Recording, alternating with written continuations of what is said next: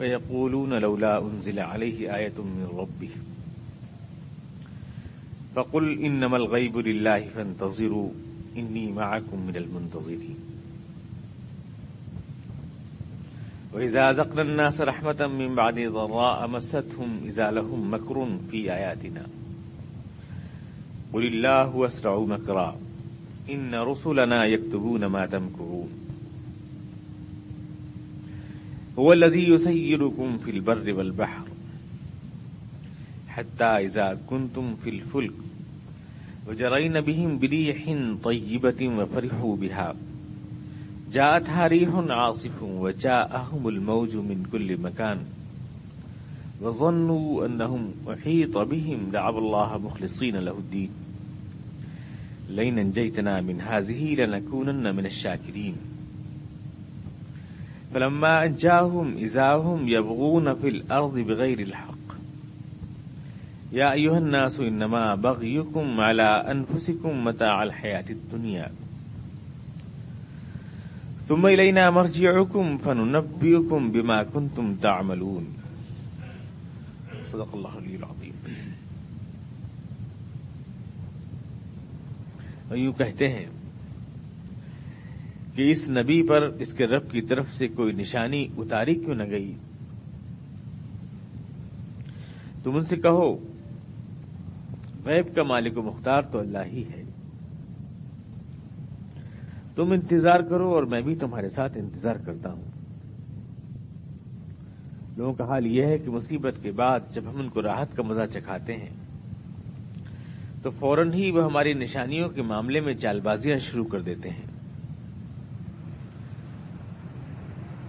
ان سے کہو کہ اللہ اپنی چال میں تم سے کہیں زیادہ تیز ہے۔ اس کے فرشتے تمہاری ساری مکاریاں قلم بند کر رہے ہیں۔ اور وہ اللہ ہی ہے جو تم کو خشکی اور تری میں چلاتا ہے۔ اور جب تم کشتیوں میں سوار ہو کر باد موافق پر فرحاں اور شاداں سفر کر رہے ہوتے ہو، اور پھر یکایک باد مخالف کا زور ہوتا ہے۔ اور ہر طرف سے آندھیوں کے تھپیڑے لگتے ہیں، موجوں کے تھپیڑے لگتے ہیں۔ اور مسافر سمجھ لیتے ہیں کہ طوفان میں گر گئے ہیں۔ اس وقت وہ اپنے سارے دین کو اللہ ہی کے لیے خالص کر کے اس سے دعائیں مانگنے لگتے ہیں کہ اگر تو نے ہم کو اس بلا سے اے پروردگار نجات دی، تو ہم تیرے شکر گزار بندے بنیں گے۔ مگر جب وہ ان کو بچا لیتا ہے، تو پھر وہی لوگ حق سے منحرف ہو کر زمین میں بغاوت کا رویہ اختیار کرتے ہیں۔ جس کا انہیں کوئی حق نہیں۔ لوگوں، تمہاری یہ بغاوت خود تمہارے خلاف الٹی پڑ رہی ہے۔ یہ دنیا کی زندگی کے چند روزہ مزے ہیں، ان کو لوٹ لو۔ لیکن پھر ہماری طرف تمہیں پلٹ کر آنا ہے۔ اور اس وقت ہم تمہیں بتا دیں گے کہ تم کیا کچھ کرتے رہے۔ وَيَقُولُونَ لَوْلَا أُنزِلَ عَلَيْهِ آيَةٌ مِّن رَبِّهِ۔ اور کہتے ہیں کہ اس نبی پر اس کے رب کی طرف سے کوئی نشانی اتاری کیوں نہ گئی؟ گزشتہ ہفتے کے درس میں میں نے آپ سے عرض کیا تھا کہ نشانیاں تو اتاری گئیں، معجزات تو آئے، اور حضور اقدس علیہ صاحب تسلیم نے معجزات دکھائے بھی، دیکھے بھی لوگوں نے۔ اس کے باوجود قرآن کریم میں ہر جگہ ہم کو یہ بات کیوں ملتی ہے کہ یہ لوگ نشانیوں کا مطالبہ کرتے ہیں، لیکن خدا کوئی نشانی ان کو دکھائے گا نہیں۔ اور کوئی معجزہ ان کے سامنے پیش کیا جائے گا نہیں۔ یہ معجزے کے لیے تو قرآن کریم ہی کافی ہے۔ یہ بات جگہ جگہ قرآن کریم کی آیات کے اندر موجود ہے۔ تو آخر ایسا کیوں ہے؟ اور معجزے کا مطلب کیا ہے؟ معجزے کے معاملے میں مسلمانوں میں چونکہ بعض حضرات معجزات کا انکار بھی کرتے ہیں اور بعض حضرات بہت ہی شدت کے ساتھ معجزات کو ہر بات کے اندر معجزے کو ثابت کرتے ہیں۔ یہ دو انتہائے ہیں۔ تو صحیح اسلامی نقطۂ نظر کیا ہے؟ اس کا اجمالی طور سے ایک تذکرہ آ جانا چاہیے بات کو آگے بڑھنے سے پہلے۔ معجزے کے بارے میں صحیح پوزیشن کیا ہے عقیدے کی؟ قرآن کریم جو انکار کرتا ہے، چند آیات میں نے یادداشت سے نوٹ کی تھیں۔ جگہ جگہ قرآن کریم میں جو انکار کیا گیا ہے کہ کوئی معجزہ نہیں دیا گیا کسی کو بھی، اور ہم اس لیے کسی کو کوئی معجزہ نہیں دیتے کہ وہ انکار کرتے ہیں۔ مما من انا ان نور سے اللہ ان کا ضبب اولون ہمیں معجزے دکھانے سے کسی شے نے نہیں روکا سوائے اس کے کہ پہلے ہی قوموں نے کہا معجزے دیکھ کر ایمان قبول کیے۔ مما منعنا ان نرسل بالآیات الا ان كذب بها الاولون قرآن کریم میں ہے۔ معجزے کا مطالبہ کیا گیا، کفار نے کیا تو اللہ تعالی نے شاید فرمایا کہ یہ ہے تو صحیح۔ انما الآیات عند اللہ۔ انما الآیات عند اللہ وما يشهدكم من ولم يكن لهم آیه يعلمه علماء بني اسرائیل۔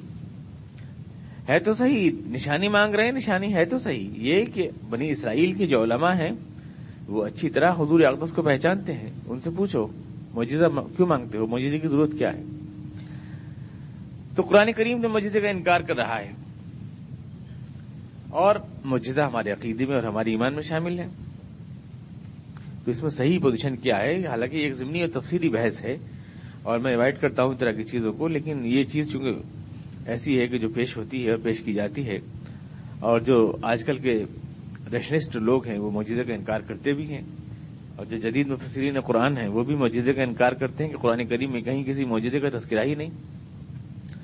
جیسے سید علیہ رحمہ میں علیہ رحمہ کہہ رہا ہوں، اس لیے کہ اللہ سے اچھی امید رکھنی چاہیے۔ تو انکار کرتے ہیں موجودہ وجودہ کوئی چیز نہیں ہوتی۔ قرآن کریم نے سراحت کے ساتھ جگہ جگہ جب کبھی بھی کفار نے موجودے کا مطالبہ حضور سے کیا ہے، قرآن کریم نے انکار کیا ہے۔ اور قرآن کریم میں کسی موجودے کا ذکر ہے ہی نہیں۔ نہ حضور کی انگلیوں سے چشمے پھوٹنے کا ذکر ہے، نہ چاند کے ٹکڑے ہونے کا، جیسا وہ کہتے ہیں، ذکر ہے۔ اور نہ ہی یہ ہے کہ صاحب پانی میں برکت ہو گئی اور جو کچھ بھی موجود حضور کی طرف منسوخ کیے جاتے ہیں، وہ سارے کے سارے قرآن کریم ان کو تذکرہ ہی نہیں ملتا کہیں بھی۔ اور نہ یہ بات ملتی ہی ہے کہ ہاں رسول، دکھاؤ تو موجودہ رسول ہوتا ہے، کوئی مداری تو نہیں ہوتا، کوئی شعبے باز تو نہیں ہوتا کہ جو لوگوں نے کہا کہ یہ دکھاؤ، چاند کے ٹکڑے کرو اور اس میں جان ڈالو اور یہ کرو اور مسواک کا پیڑ بناؤ۔ اور رسول اس سارے کام کرنے لگے تو کوئی رسول جو ہوتا ہے، کوئی میجیشین تھوڑی ہوتا ہے۔ وہ تو ایک رسول ہوتا ہے جو لوگوں کو دعوت و ارشاد کے لیے آتا ہے، اصلاح کے لیے آتا ہے، لوگوں تک اسلام کا پیغام پہنچانے کے لیے آتا ہے۔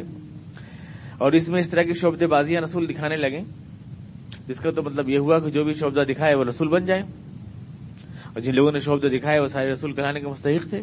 گوگیا پاشا اگر یہ کہتے ہیں ابھی سرکار یہ کہتے ہیں کہ صاحب، میں خدا کا رسول ہوں تو مان لیجیے اس لیے کہ وہ پانی کا کبوتر بنا دیتے ہیں کبوتر کا پانی، یہ تو کوئی بات نہ ہوئی۔ تو معجزات دلیل نبوت بن کیسے سکتے ہیں؟ اور اللہ تعالیٰ نے جب فرما دیا کہ لن تجید علیہ سنت اللہ تبدیلا، اللہ اپنے قوانین بدلتا نہیں کسی کے لیے بھی، تو قوانین فطرت کو بدلے گا کیوں وہ؟ اور کس لیے بدلے گا؟ موجودہ کوئی شہ نہیں ہوتی۔ میں ان کا موقع بیان کر رہا ہوں جو یہ کہتے ہیں کہ قرآن کریم کے اندر کہیں بھی معجزے کا اس بات نہیں ہے۔ مثلا یہی ہے۔ مانگ رہے ہیں آپ سے معجزہ، آپ کہہ دیجیے۔ میں کون ہوتا ہوں؟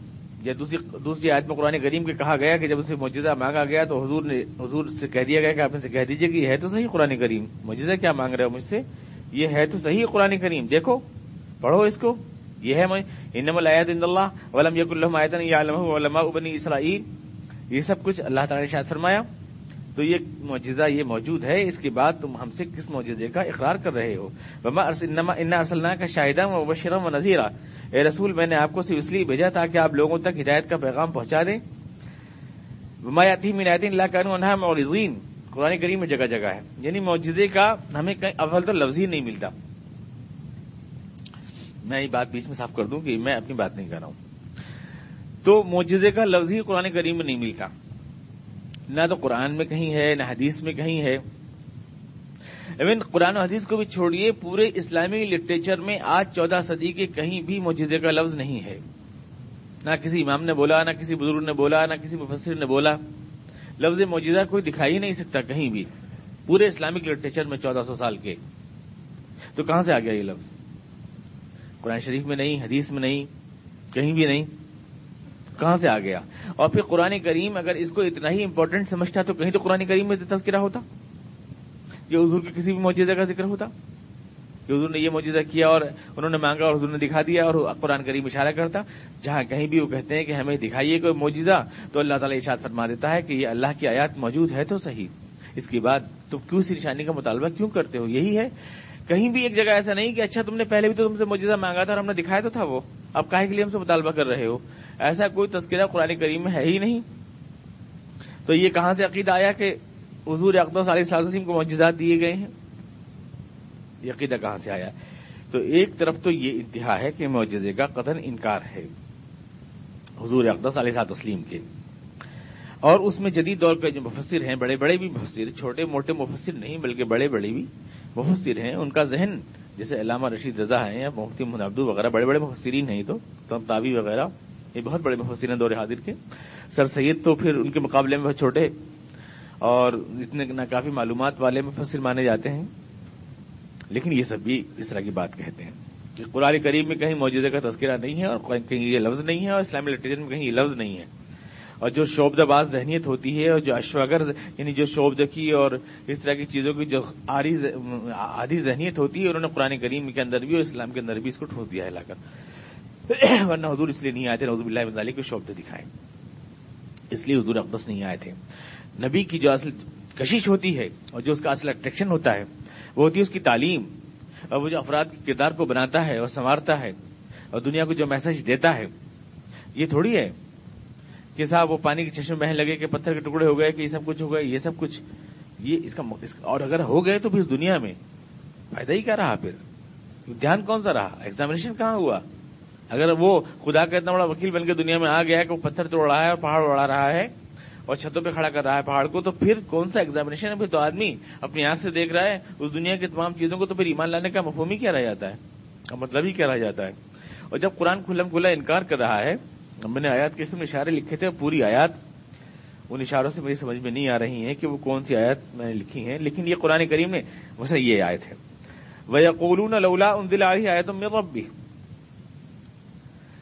قرآن کریم سے وہ کہہ رہا ہے کہ وہ یوں کہتے ہیں کہ تمہارے اوپر کوئی موجودہ کیوں نہیں آیا؟ دولا انزل علی آیتوں میں رب بھی اولم یقیم علیہ کتاب علیہم کیا ان لوگوں کے لیے یہ بات کافی نہیں کہ ہم نے تیرے اوپر یہ قرآن اتارا ہے؟ اور یہ قرآن کی آیات اتاری ہیں اور اس کے بعد پھر دوسری اس طرح کی بات کیوں کرتے ہیں؟ یعنی قرآن کریم بجائے اس کے کہ یوں کہے کہ ہاں ہے تو صحیح مجھے دکھایا تو ہے۔ دیکھا نہیں تم نے اس دن دیکھو انگلیوں سے ہمارے پانی بہا تھا۔ اور تم نے دیکھا نہیں کہ اس دن یہ ہوا تھا اور چاند کے ٹکڑے ہوئے تھے۔ قرآن نے ایسا کہیں نہیں کہا، بلکہ قرآن یہ کہہ رہا ہے کہ اللہ کی جب آئے تھے آ گئی تمہارے پاس تو تم بھی اس طرح کی بات کیوں کرتے ہو؟ اور کس لیے کر رہے ہو؟ تو ایک تو یہ ہے یعنی نقطۂ نظر، اس سلسلے میں موجودے کے۔ کہ معجزہ کوئی شے نہیں ہوتی۔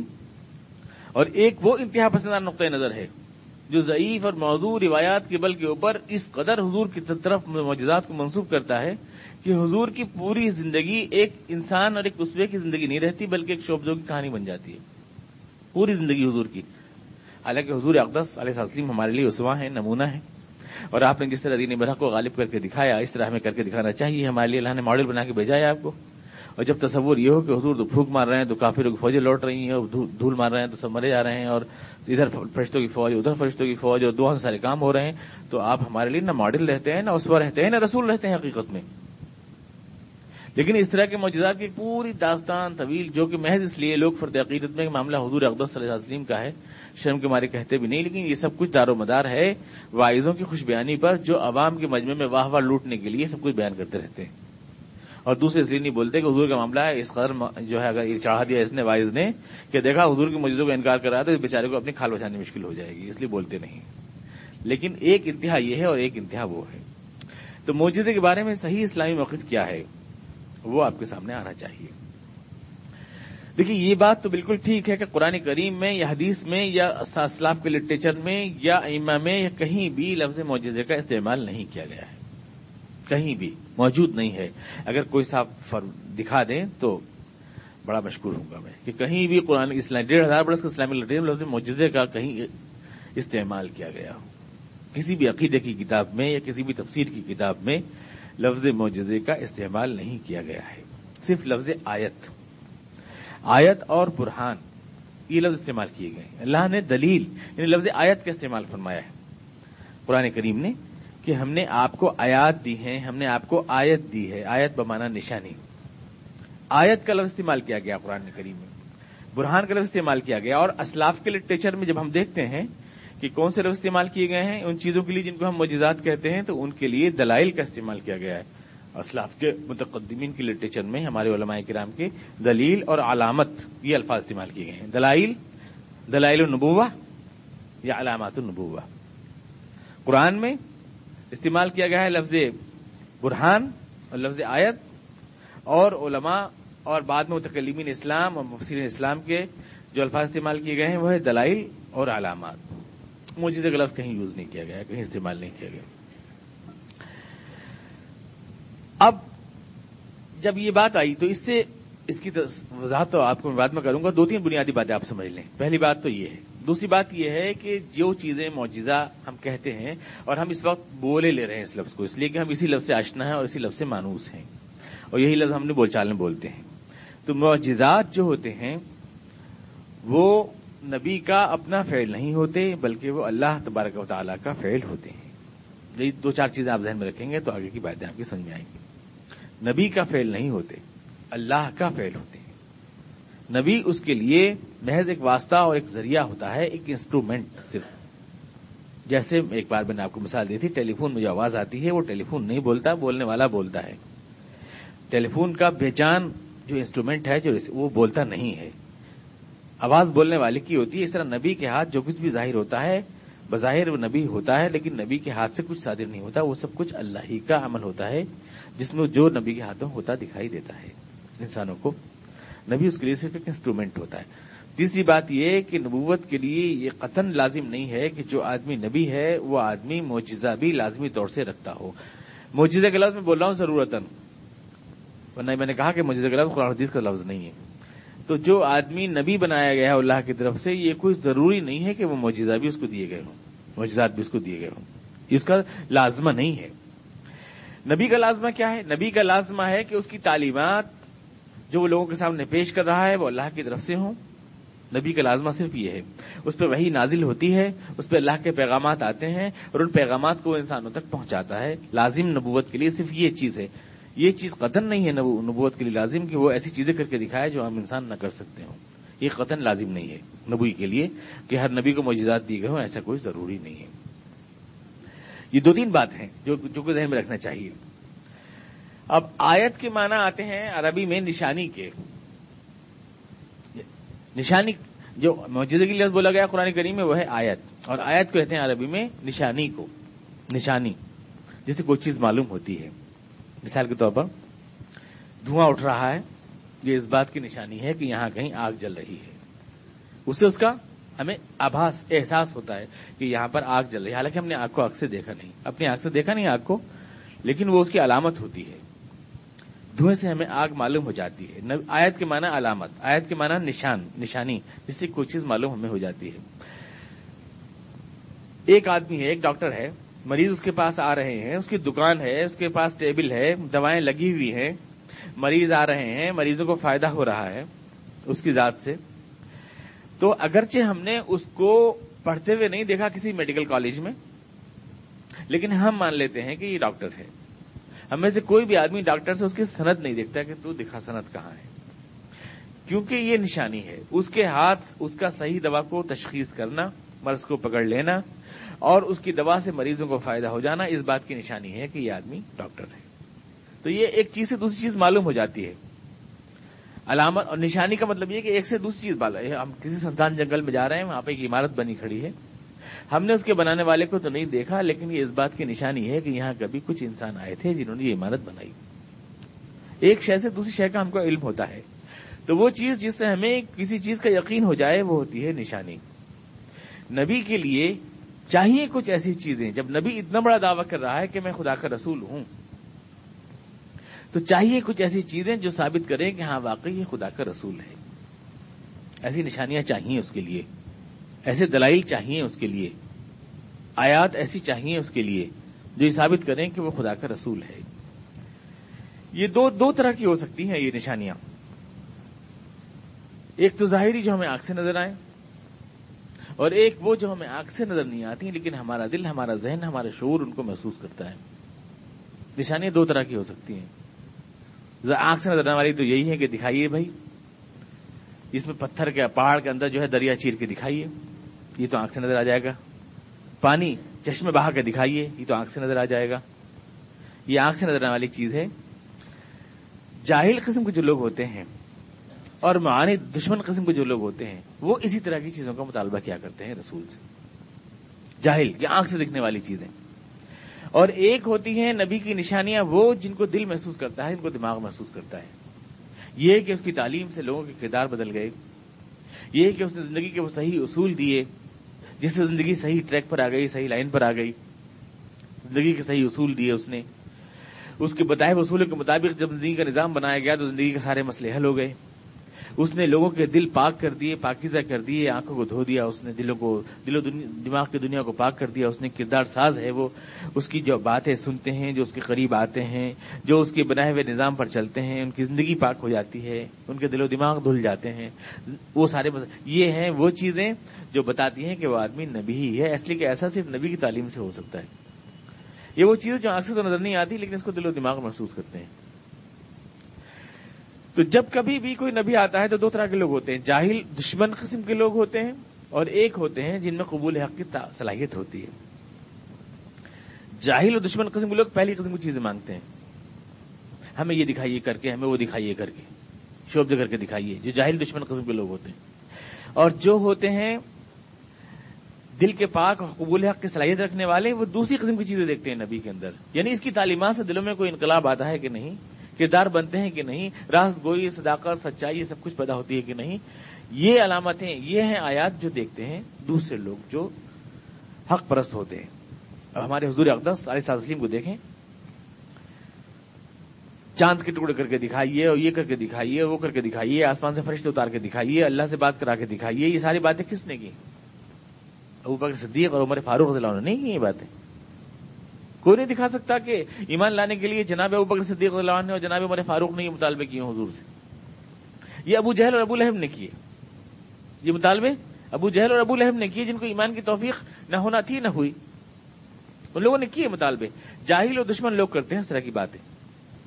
اور جن کے حق میں، جن کی جن کی سعادت سعادت مند ہوتے ہیں، وہ اس طرح کی باتیں رسول سے نہیں کیا کرتے۔ وہ تو رسول کی سیرت دیکھتے ہیں، اس کا کردار دیکھتے ہیں، اس کا چہرہ دیکھتے ہیں، اس کے بنائے ہوئے افراد کی سیرت دیکھتے ہیں، اس کا بنایا ہوا ماحول دیکھتے ہیں اور اس سے پہچان جاتے ہیں کہ یہ ہے۔ تو معلوم یہ ہوا کہ معجزات مانگنے والے جاہل ہوتے ہیں، کور چشم ہوتے ہیں اور ان میں آدمی کو پہچاننے کی صلاحیت نہیں ہوتی اور اس لیے ان کو ایمان کی توفیق بھی نہیں ملتی جو مانگا کرتے ہیں۔ جنہوں نے نہیں مانگے جناب خدیج القبرا ایمان لائیں؟ کوئی پوچھا حضور سے کہ بھئی آپ نے تو کچھ کر کے دکھایا ہی نہیں؟ حضور کچھ بھی نہیں کہا، فوراً ایمان لے آئی جانتی تھی حضور کی شخصیت کو۔ جانتی تھی کہ یہ سب جھوٹے نہیں ہو سکتے۔ فوراً ایمان لے آئی جناب خدیج القبرا جتنے بھی لوگ ایمان لائے، ان میں سے ایک بھی تو مجھے دیکھ کے ایمان نہیں لایا، ایک بھی تو۔ حضور کا۔ جتنی بھی لسٹ ہے صحابہ کرام کی، مجھے تو معلوم نہیں کہ اس میں کوئی بھی ایسے ہو جو مجھے دیکھ کے ایمان لائے ہوں۔ اور موجودے کا مطالبہ انہوں نے کیا، جنہوں نے نہ ایمان لائے، نہ بعد میں کبھی ایمان قبول کیا۔ انہیں لوگوں نے مطالبہ کیا، بطور چھیڑ خانے کے حضور اقدس علیہ صاحب تسلیم سے۔ تو وہ لوگ جو ہوتے ہیں، جو اس طرح کی بات کرتے ہیں، تو بچے ہوتے ہیں فطرت کے اعتبار سے۔ بچے تماشا دیکھنے چاہتے ہیں، جیسے بچے، یہ تو فطرت کے اعتبار سے کمتر لوگ ہوتے ہیں اور ان میں آدمی کو پہچاننے کی صلاحیت نہیں ہوتی۔ وجوبہ پسند ہوتے ہیں، رمز شناس نہیں ہوتے۔ سچائی کی پہچاننے کی صلاحیت نہیں ہوتی۔ یہی لوگ مطالبات کرتے ہیں۔ لیکن جو سمجھدار ہوتے ہیں کیونکہ علماء یہود تھے، حضور سے دشمنی تھی، مخالفت تھی۔ اب یہی نجران کے عیسائی جن سے مناظرہ چل رہا تھا حضور کا، یہ سارے لوگ دشمن تھے حضور کے۔ لیکن آپ ایک بات ریکارڈ پر نہیں دکھا سکتے، کہیں بھی، کہ جہاں کہیں انہوں نے حضور سے یہ کہا کہ یہ کر کے دکھائیے وہ کر کے دکھائیے۔ کہیں بھی نہیں۔ یہود تک نے جو اتنے دشمن تھے، حضور اقدس علیہ تسلیم کی منافقین کو اندر سے پروتساہت کر رہے تھے، انہوں نے بھی کبھی حضور سے مطالبہ نہیں کیا کہ آپ ہمیں کچھ کر کے دکھائیے۔ کبھی نہیں۔ بلکہ ہمیشہ حضور سے علم کے بارے میں معلومات کرتے تھے۔ بتائیے عیسیٰ مسیح کے بارے میں، بتائیے مریم کے بارے میں، بتائیے فلاں کے بارے میں۔ اور آپ کے بھیجتے تو یہ دیکھتے کہ دیکھو جھوٹ تو نہیں بولتے اور سچے ہیں کہ نہیں ہیں۔ اور کیسے پیش آتے ہیں اپنے ساتھیوں کے ساتھ؟ یہ باتیں چیک کراتے تھے، لیکن یہ باتیں کبھی نہیں کی انہوں نے۔ اور نہ کبھی حضور سے پوچھی، اس لیے جانتے تھے کہ یہ کرائٹیریا نہیں ہے پہچاننے کا۔ یہ کرائٹیریا نہیں ہے، اس لیے کبھی نہیں کیا۔ ابو سفیان گئے نجاشی کے دربار میں، آپ سب جانتے ہیں مشہور واقعہ ہے۔ دشمنی میں حضور صحابہ کرام نے ہجرت کی اور حفظہ تشریف لے گئے صحابہ کرام اور پیچھے پیچھے گئے ابو سفیان بھی۔ تو جو بادشاہ نجاشی ہے، اس نے جو سوال کیا حضور اقدس کے بارے میں، کیا کیا بتائیے؟ سب جانتے ہیں؟ جناب جعفر ابن طالب، جناب علی ابن طالب کے بھائی موجود ہیں۔ بتاؤ، تم مسلمان کیوں ہوئے؟ تقریر کرتے ہیں جناب جعفر ابن طالب کہ اے بادشاہ، ہم لوگ مردار کھاتے تھے۔ ہم اپنے ماں بہنوں کی عزت نہیں کرتے تھے۔ ہمارے میں رشتوں کا احترام نہیں تھا۔ ہم جھوٹ بولتے تھے۔ ہم اللہ کو یاد نہیں کرتے تھے۔ ہم دیوی دیوتاؤں کی بت پرستی میں لگے رہتے تھے۔ ہمیں سے ایک انسان اٹھا، جس کا کردار آئینے کی طرح سے پاک صاف ستھرا تھا، جس نے کبھی ہماری زندگی میں جھوٹ نہیں بولا تھا۔ جو انتہائی امانت دار، دیکھ رہے ہیں آپ؟ یہ ہے، یہ کرائٹیریا جو جاوید مداری بول رہے ہیں۔ جو، جس نے کبھی جھوٹ نہیں بولا تھا، ہمارے درمیان سب سے ایماندار تھا۔ اس نے ہم سے کہا، جھوٹ بولنا چھوڑو۔ بے ایمانی چھوڑو، غریبوں کا حق ماننا چھوڑو، مظلوموں کی مدد کرو، بیواؤں کی مدد کرو، ضعیفوں کا ساتھ دو، ظلم کے خلاف لڑو۔ اس نے ہم سے کہا، شراب چھوڑو، جھوٹ چھوڑو کیڑا چھوڑو۔ ہم نے اس کی باتیں مان لی۔ صرف ہمارا یہ جرم ہے، جس کی وجہ سے لوگ ہمارے دشمن ہو گئے۔ ایک لفظ دکھا دیں آپ اس میں کہیں ہے کہ اس نے ہمیں دکھایا، انگلیوں سے پانی بہا کے، اور اس نے ہمیں دکھایا، چاند کے ٹکڑے کرا کے۔ یہ کہیں نہیں ہے، کہیں نہیں ہے، بلکہ یہ سب ہے۔ اس کے اوپر اب جو سوال کرتے ہیں، نجاشی کیا سوال کر رہے ہیں؟ یہ بتاؤ، اس نے کبھی جھوٹ تو نہیں بولا ابو سفیان سے؟ ابو سفیان نے کبھی جھوٹ نہیں بولا۔ کبھی معاہدہ کر کے اس نے توڑا تو نہیں، یا نہیں کبھی معاہدہ کر کے توڑا نہیں؟ سوال، نجاشی بھی جانتا ہے کہ رسول کو پہچاننے کا معیار کیا ہے۔ اور ابو سفیان حالانکہ دشمن ہے لیکن انہیں اعتراف کرنا پڑ رہا ہے۔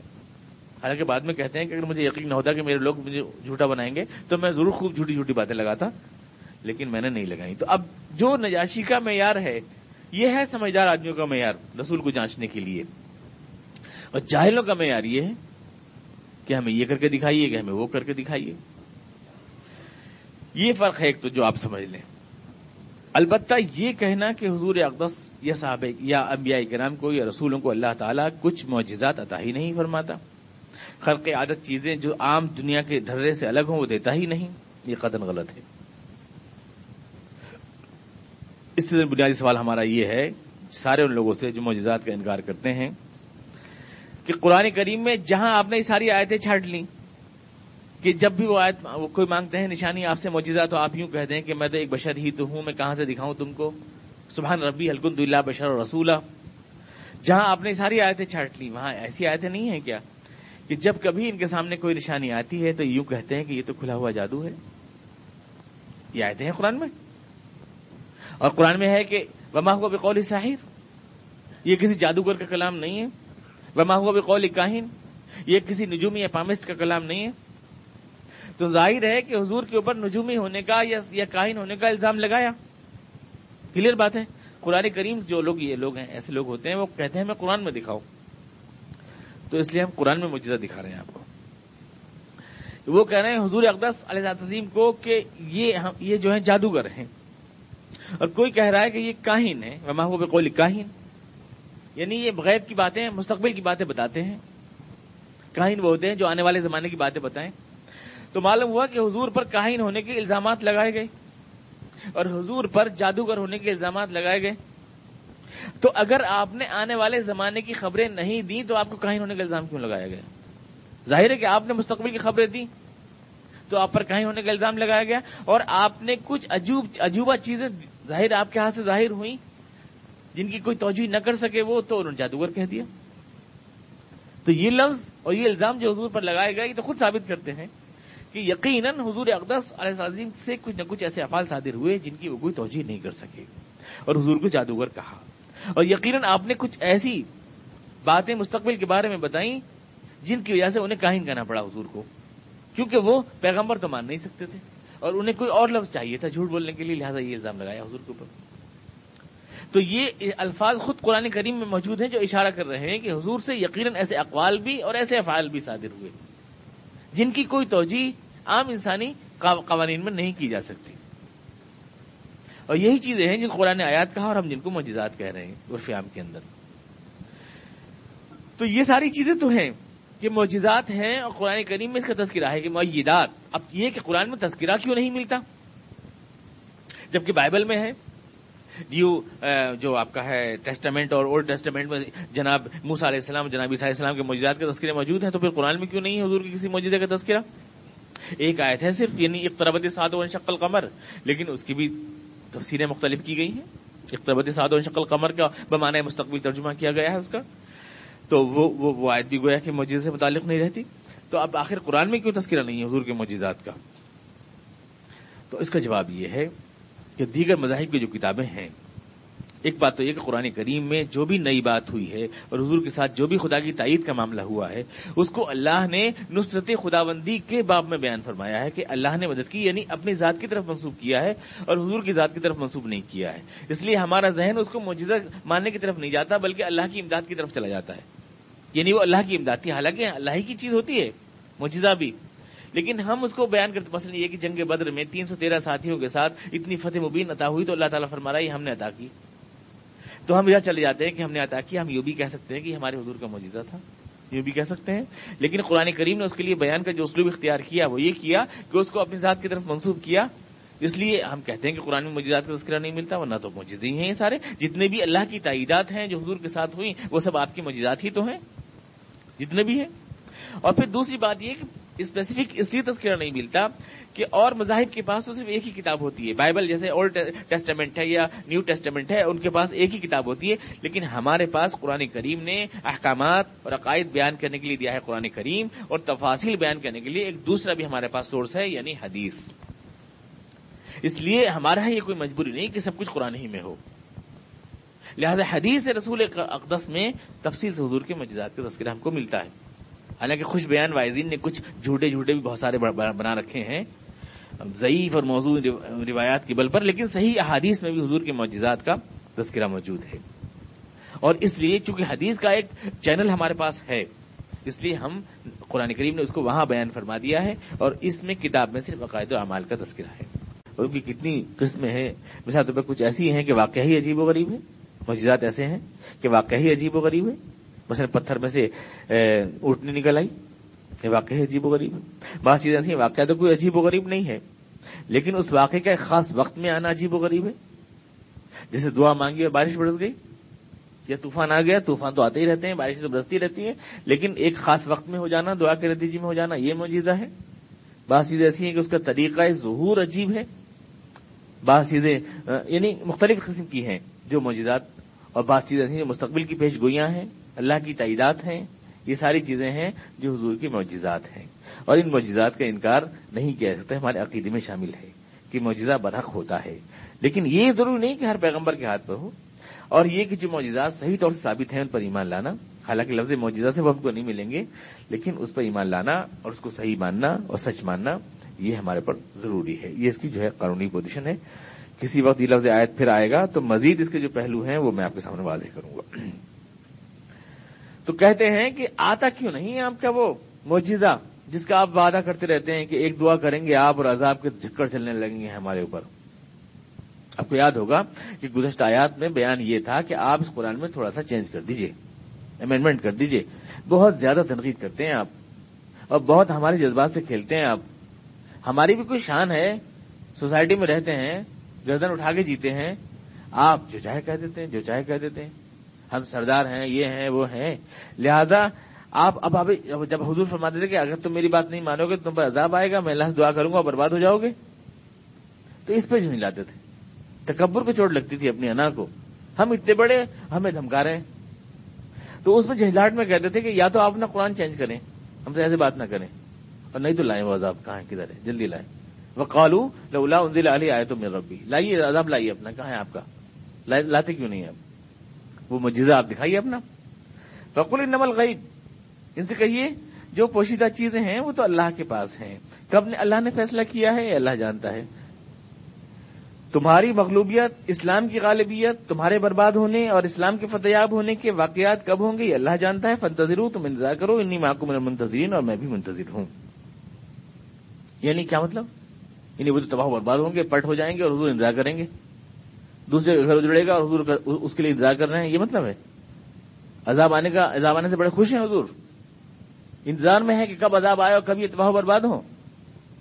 انی محکم المنتظرین۔ کہ میں بھی انتظار کر رہا ہوں، انتظار میں بیٹھے ہیں کہ یہ لوگ تباہ برباد ہو جائیں۔ حالانکہ پیغمبر کا دل تو محبت سے شفقت سے بھرپور ہوتا ہے۔ وہ تو اپنی قوم کے لیے دعائیں مانگتا ہے، ان کے لیے روتا ہے، راتوں میں گڑگڑاتا ہے۔ اور یہاں کہا حضور سے کہلایا جا رہا ہے کہ ہاں جس عذاب کا بڑا مطالبہ تم کر رہے ہو، کرو انتظار، میں بھی انتظار کر رہا ہوں اس کا۔ تو گویا حضور انتظار میں بیٹھے ہیں تباہی بربادی کی، اپنی قوم کی۔ تو جو تصویر حضور کی بن کے آتی ہے، وہ تو اس کے کوئی مطابق نہیں ہے کہ انی ماں کو منتظرین قرآن کریم میں اور آیات میں بھی اس بات کو کہا گیا ہے کہ حضور اقدس علیہ صلاح تسلیم گویا کہ عذاب کا گویا کا انتظار کر رہے ہیں۔ عذاب الہی یعنی آنے کی بڑی خوشی ہے۔ دوسری جگہ بالکل یہی الفاظ نقل کیے گئے ہیں۔ من المنتظرین، میں بھی اس کا انتظار کر رہا ہوں، جس کا تم انتظار کر رہے ہو۔ فرتقیب انی محکوم من المرتقبین۔ وہاں پہ مرتقبین کے لفظ استعمال کیا گیا۔ میں بھی منتظر ہوں۔ ٹھیک ہے، بڑے عذاب کی جلدی مچا رہے ہو، میں بھی منتظر ہوں۔ انی محکوم من المنتظرین۔ آخر کیوں؟ رحمت اللہ عالمین ہے عذاب کے منتظر ہیں؟ اپنے قوم کے لیے؟ اپنے ہی بھائی بندوں کے لیے، اپنے ہی خون کے لیے، جو اپنے ہی گھر کے لوگ ہیں؟ تو اس کا انداز بیان دراصل یہ نہیں ہے کہ میں عذاب کا انتظار کر رہا ہوں۔ کوئی، بلکہ دھڑکا یعنی یہ واقعہ ہو ہی جائے گا۔ ایک دھڑکا جو لگ جاتا ہے آدمی کو، تمہارا جو رویہ، تمہارا جو طور طریقہ ہے اگرچہ مجھے دکھ ہے، لیکن اگر تمہاری یہی سرکشی رہی تو مجھے ڈر ہونا چاہے میں بھی اسی انتظار میں بیٹھا ہوں، کہیں ایسا ہونا چاہے یہ یہ نہیں ہے کہ کوئی بدوا کی تمہارے لیے بیٹھا ہوں میں۔ دل کو دھڑکا ہے میرے بھی اسی بات کا، جس کا تمہیں بڑی جلدی ہے۔ اور بڑا شور مچا رہا ہے۔ ماکم المنتظرین۔ یہ تو امر شدنی ہے، ہونا ہی ہے۔ رکے گا نہیں، اللہ کا فیصلہ فرمائے گا تو۔ بس مجھے ڈر ہے، کب گرے یہ عذاب؟ اس کا مجھے ڈر ہے۔ نی معقول منتظرین ویزا ازقن الناس رحمتا من بعد ضراء مسدهم اذا لهم مکر فی آیاتنا یہ جواب ہے ان کی بات کا۔ یہ جو کہتے ہیں کہ عذاب لائیے عذاب لائیے، اور اگر عذاب آ گیا تو واقعی ہم سب اس مسلمان ہو جائیں گے اور آپ کے اوپر ایمان لے آئیں گے، آپ کا مجرد دیکھ کر، دکھائیے صحیح لا کر۔ نہیں ہو سکتا ایسا، قرآن کریم کہہ رہا ہے ایزا ازخن الناس رحمت من بعد ضراء مسدهم اذا لهم مکر فی آیاتنا لوگوں کی یہ عادت ہے ان کا نام نہیں لکھ رہا ہے؟ مشرقین مکہ سے نہیں کہہ رہا ہے؟ تمہاری یہ عادت ہے، نہیں کہہ رہا ہے؟ ان کو تو قرآن کریم بات چیت کے قابل سمجھتا ہی نہیں۔ لہذا ان کو اوائڈ کر کے عام لوگوں کے لیے کہہ رہا ہے، لوگوں کی یہ عادت ہے، تاکہ بات بھی ہو جائے اور منہ بھی نہ لگانا پڑے۔ بات جو کہنی ہے، وہ بھی کہہ دی جائے اور ان کی طرف منہ بھی نہ کرنا پڑے۔ لوگوں کی تو یہ عادت ہے کہ جب ہم کسی دکھ کے بعد ان کے اوپر سکھ لاتے ہیں دکھ دور ہوا اور سکھ کا زمانہ آیا۔ ایزا الحم مکرن فی آیاتی وہ ہماری نشانیوں کے معاملے میں چال بازیاں کرنے لگتے ہیں۔ نشانیوں میں چال بازیاں کرتے ہیں۔ دکھ آتا ہے تو رونے لگتے ہیں۔ لئی انجیتا نام حاضی اللہ، اگر تھی ہمیں بچا دیا اس دکھ سے۔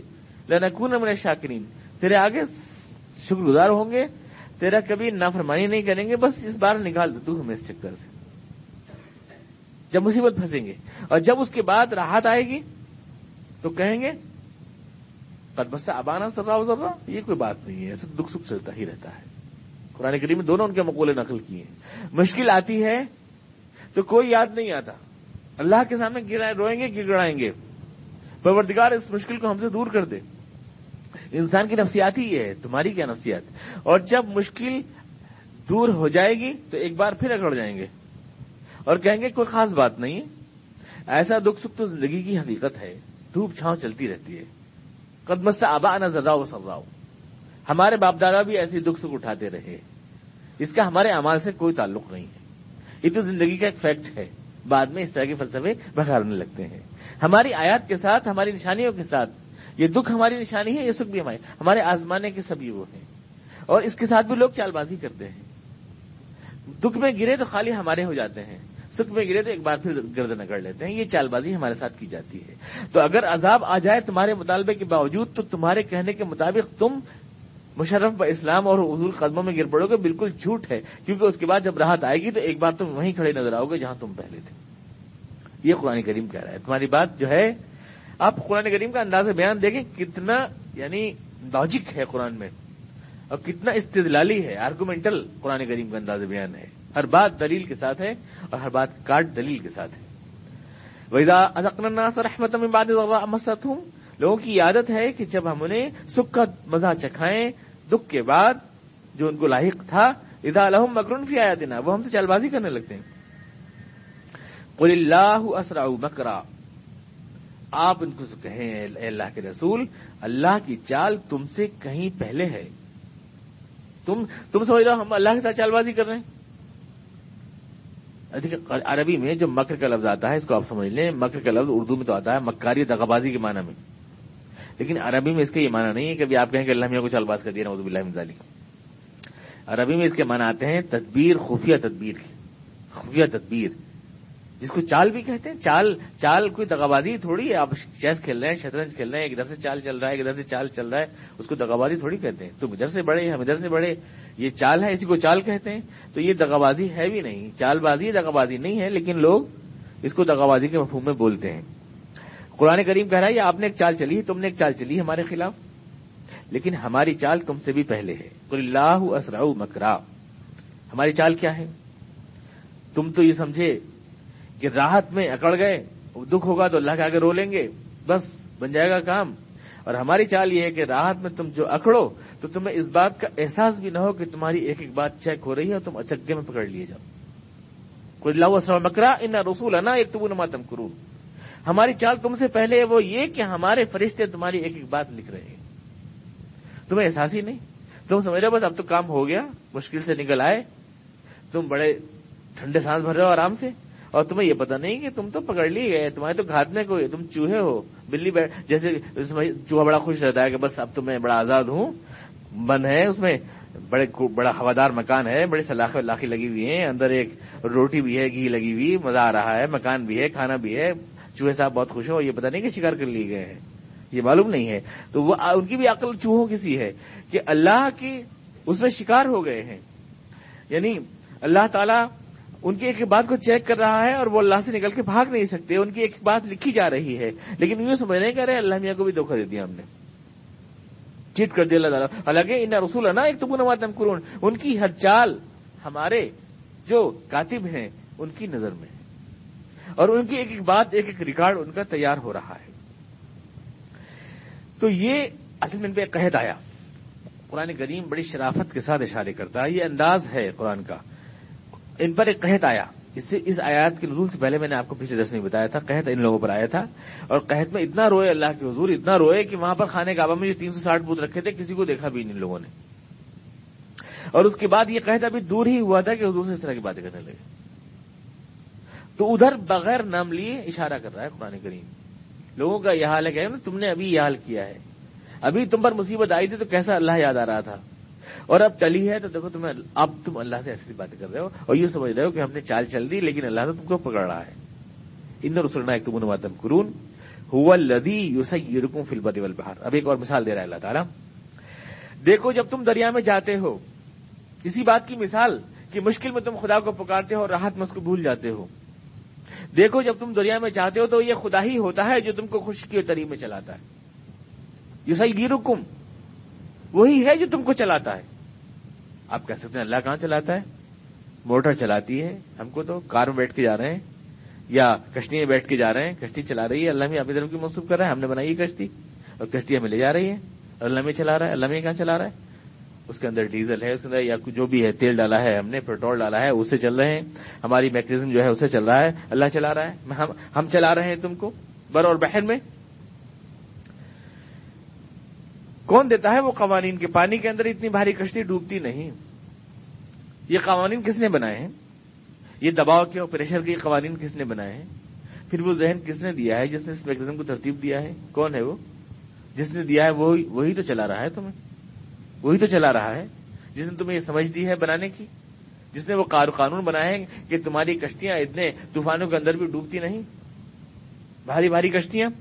خدا چلا رہا ہے۔ حتہ کنتوں فل فلک یہاں تک کہ جب تم ہوتے ہو کشتیوں میں وہ جرئی نبی بری ہند بتن اور بڑی خوشگوار ہوا چل رہی ہے اور کشتی چل رہی ہے۔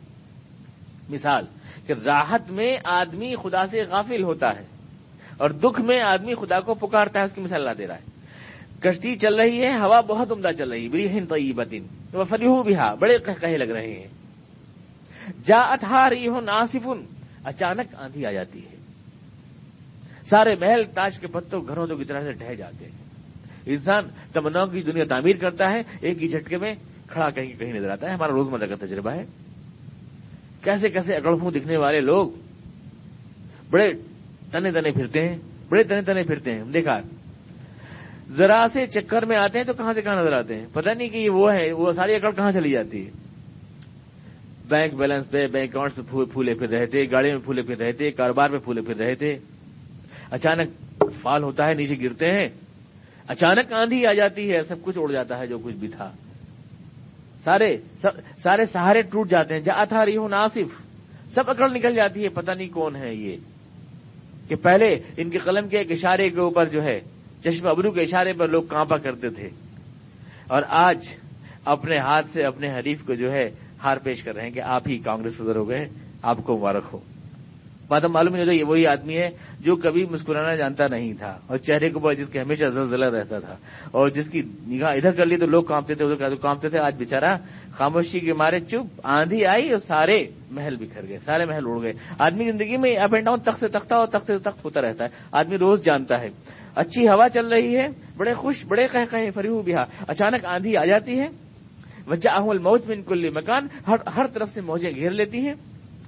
وزنو انہم احیط ابہیم اور سمجھ لیتے ہیں کہ اب تو ہم گر گئے۔ اب ہم گر گئے، اب بچ نہیں سکتے ہیں۔ جال میں پھنس گئے اب ہم۔ دعو اللہ مخلصین الہ الدین۔ تو اللہ کو بہت زیادہ پکارنے لگتے ہیں۔ تو سکرام صاحب نے بیان دیا نہیں کہ میں تو آج کل جو ہے پرماتما کی اگل رہا ہوں۔ پرماتما یاد بہت آ رہے ہیں۔ آج کل بہت پرماتما۔ جب دیکھو عدالت میں جا رہے ہیں تو تصویر ہاتھ میں لیے گھوم رہے ہیں۔ کبھی جو پرماتما کو یاد نہیں کیا ہے۔ اب بہت پرماتما یاد آ رہے ہیں، کیونکہ ہر طرح سے گر گئے ہیں، وہی تبھی جب گر گئے ہیں تو پرماتما یاد آ رہا ہے۔ داب اللہ مخلصین اللہ الدین۔ خدا کو بہت پیار سے یاد کرنے لگتے ہیں۔ داب اللہ مخلصین اللہ الدین۔ مشکل میں اللہ یاد آنے لگتا ہے۔ جب دیا رنج بتوں نے تو خدا یاد آیا۔ اللہ تعالیٰ اس کو دلیل، اصل میں اس کو آپ جوڑیں تو یہ بھی ایک دلیل ہے۔ قرآن کریم کا انداز بیان۔ آیت ماں کی تینوں نشانی۔ کیا ہے نشانی ان ساری باتوں کی؟ یہ خدا کی توحید اور یہ آخرت کی نشانی تو مانگ رہے ہیں۔ تمہاری رسالت کی نشانی کیا ہے؟ آیت مانگ رہے ہیں؟ قرآن کریم اسی کو کہہ رہا ہے، یہ نشانی یہ ہے تو صحیح تمہارے دل میں۔ اللہ کی توحید کی۔ جب مشکل ہوتی ہے اور دکھ ہوتا ہے، تو اس وقت اللہ کہاں سے آ جاتا ہے؟ یہ سب کچھ کیوں بھول جاتے ہو؟ کیا چیز ہے یہ دل میں چھپی ہوئی؟ ہر آدمی کو مشکل میں خدا کیوں یاد آتا ہے؟ اگر خدا نہیں ہے تو۔ اگر کوئی خدا اس کائنات میں نہیں ہے تو ایسا کیوں ہوتا ہے کہ دکھ میں کوئی یاد نہیں آتا سوائے اس کے؟ کسی کو بھی۔ اس بات کا ثبوت ہے کہ ہر انسان کے دل میں خدا کا بیج بویا ہوا ہے، ہر انسان کے دل میں۔ یہ ایسا حقیقت ہے، اس کا کوئی انسان انکار کر نہیں سکتا۔ دا اللہ مخصی اللہ الدین۔ لین جیتنا مناظی رنکن امن شاکرین دعا مانگ لگتے ہیں اللہ تعالیٰ سے کہ اگر تو نے ہمیں نجات دے دی آج، تو ہم تیرا شکر ادا کریں گے۔ فلما انجا ہوں اور جب خدا نجات دے دیتا ہے اداہم یبغون فی الارض بغیر الحق، اچانک وہ خدا زمین میں سرکشی کرنے لگتے ہیں، بغاوت کرنے لگتے ہیں بغیر الحق، حالانکہ اس کا انہیں کوئی حق نہیں۔ لوگ زمین میں سرکشی کا روی اختیار کرتے ہیں، تکبر کا، بغیر الحق، حالانکہ اس کا انہیں کوئی حق نہیں۔ کیا تم نے بنایا ہے اس کائنات کو؟ یہ زمین جس پہ تم چلتے ہو تم نے بنائی ہے، یہ آسمان تم نے بنایا ہے اتنا کیا کو پیر مار رہا ہو زمین کے اوپر، اکڑ کے۔ اتنا کیا کو تن رہے ہو کہ زمین آسمان پھاڑ دو گے کہ زمین میں چھید کر دو گے۔ تم نے بنائی ہے۔ تمہیں حق کیا ہے اس زمین میں اکڑنے کا، جس کی بنانے میں تمہارا کوئی حصہ نہیں۔ جب وہ نفل اور بغیر الحق۔ لوگ تکبر کرتے ہیں، حالانکہ اس کا انہیں کوئی حق نہیں۔ کیونکہ حق اس کو ہے جس نے اس کائنات کو بنایا ہے۔ تمہارا اس کی تخلیق میں کسی شے میں کوئی حصہ نہیں، اس لیے بغیر الحق ہے۔ ہر بغاوت بغیر الحق ہے۔ اس کا کوئی حق نہیں، باغی کو۔ بغاوت اس پہ ہوتی ہے نا۔ میں نے بنایا ہے، میرا کیا ہوا ہے، میرا کیا دھرا ہے۔ تکبر ہوتا ہے۔ تکبر کی وجہ سے آدمی بغاوت کرتا ہے۔ تکبر وہ کرے جس نے کچھ کر کے دکھایا ہو کارنامہ۔ اور جو خود بھیک کے ٹکڑے پل رہا ہو وہ کہے کا تکبر۔ خدا کی اس کائنات میں خدا کی بنائی ہوئی جو اللہ کے دیے ہوئے پانی کی قدروں پر جی رہا ہو اور اللہ کی دیوی روزی پہ جی رہا ہو، اسے حق کیا ہے اللہ کی کائنات میں تکبر کرنے کا؟ جب وہ نفی اور بغیر الحق۔ وہ تکبر کرتے ہیں اللہ کی کائنات میں بغیر کسی حق کے، جس کا انہیں کوئی حق نہیں۔ یا یو نس نما بغ یقم اللہ انفسکم۔ اے لوگوں تمہاری بغاوت الٹی تمہارے خلاف جا رہی ہے۔ جتنا تم تکبر کا اختیار کرو گے، اتنا ہی راہ حق سے دور ہو جاؤ گے، اتنا ہی تباہی بربادی تمہاری قریب ہو جائے گی۔ الٹی تمہارے خلاف جا رہی ہے۔ متال حیاتی دنیا، اڑا لو چند روز زندگی کے مزے۔ متال حیاتی دنیا، چند روز زندگی کے مزے اڑا لو۔ سمئی لینا مرضی حکم لوٹ کر تو ہمارے پاس آؤ گے۔ فنبی حکم بیما کن تم تاملون تمہارا سارا کچا چٹا ہم تمہارے سامنے کھول کے تک دیں گے۔ لوٹ کے تو ہمارے پاس آؤ گے، بھاگ کے کہاں جاؤ گے؟ چند دن کی زندگی کے مزے ہیں، بہت پاگل ہو رہے ہو یہاں پر۔ بڑا یہاں کی لذتوں میں، خواہشوں میں دیوانے ہو رہے ہو۔ دین کی بات سمجھ میں نہیں آتی، اللہ کے سامنے سے جھکانے کو دل نہیں چاہتا۔ خدا کے رسول کی رسالت تسلیم کرنے سے انکار ہے۔ اللہ کے بتائے ہوئے ضوابط کے مطابق بوریت ہوتی ہے چلنے میں۔ چند دن مزے اڑا لو مختال ہے دنیا، بہت شوق سے اڑائیے۔ کوئی روکنے والا نہیں، کیونکہ آپ چیک ہو رہے ہیں۔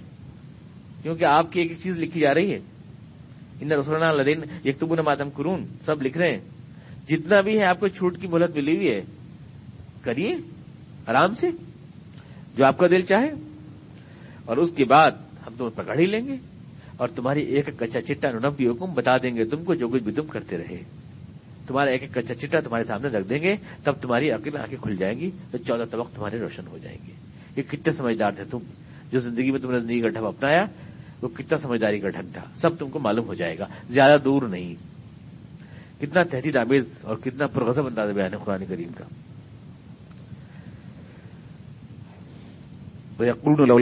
آئے تو میں بھی اور یوں کہتے ہیں، آخر اس کے اوپر اس کے رب کی نشانی آتی کیوں نہیں؟ فکل ان نمل غیب اللہ فنتظرو تو آپ ان سے کہیں جو کچھ پوشیدہ ہے، وہ اللہ کے پاس ہے۔ تم انتظار کرو اور انتظار تو میں بھی کر رہا ہوں۔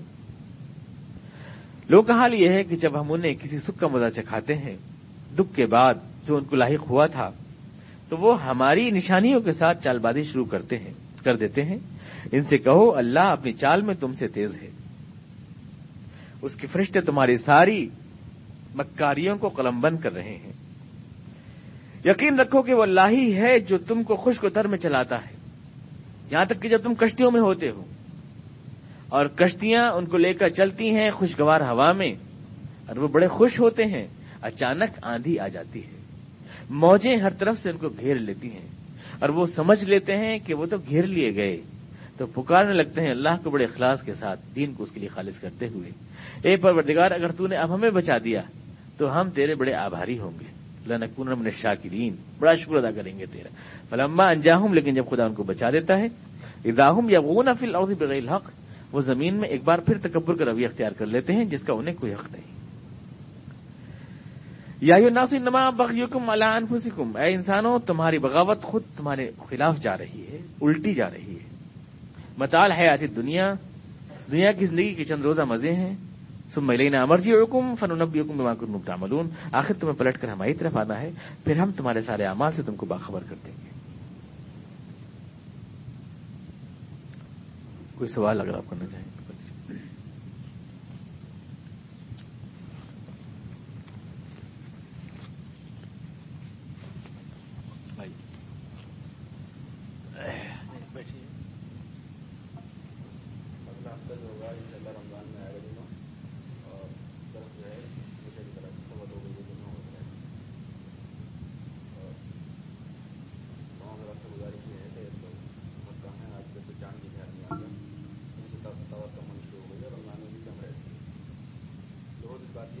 زیادہ سے زیادہ قرآن سے جڑے ہیں قرآن کا اور رمضان کا گہرا تعلق ہے قرآن جو ہے رمضان میں نازل ہوا ہے اس کو گھر پہ بھی زیادہ سے زیادہ پڑھیں اس کو سمجھیں اور طرف سے بھی آپ تشریف آئیں اور ساتھیوں کو لے کے آئیں ٹائم جو ہے سب لوگ چلا رہے سوا دو سے ڈھائی تک ہی ہو جاتا ہے ڈھائی بجے شروع ہوتا ہے سوا دو اگر میں اسی لیے کر رہا ہوں کہ ڈھائی بجے شروع ہو جائے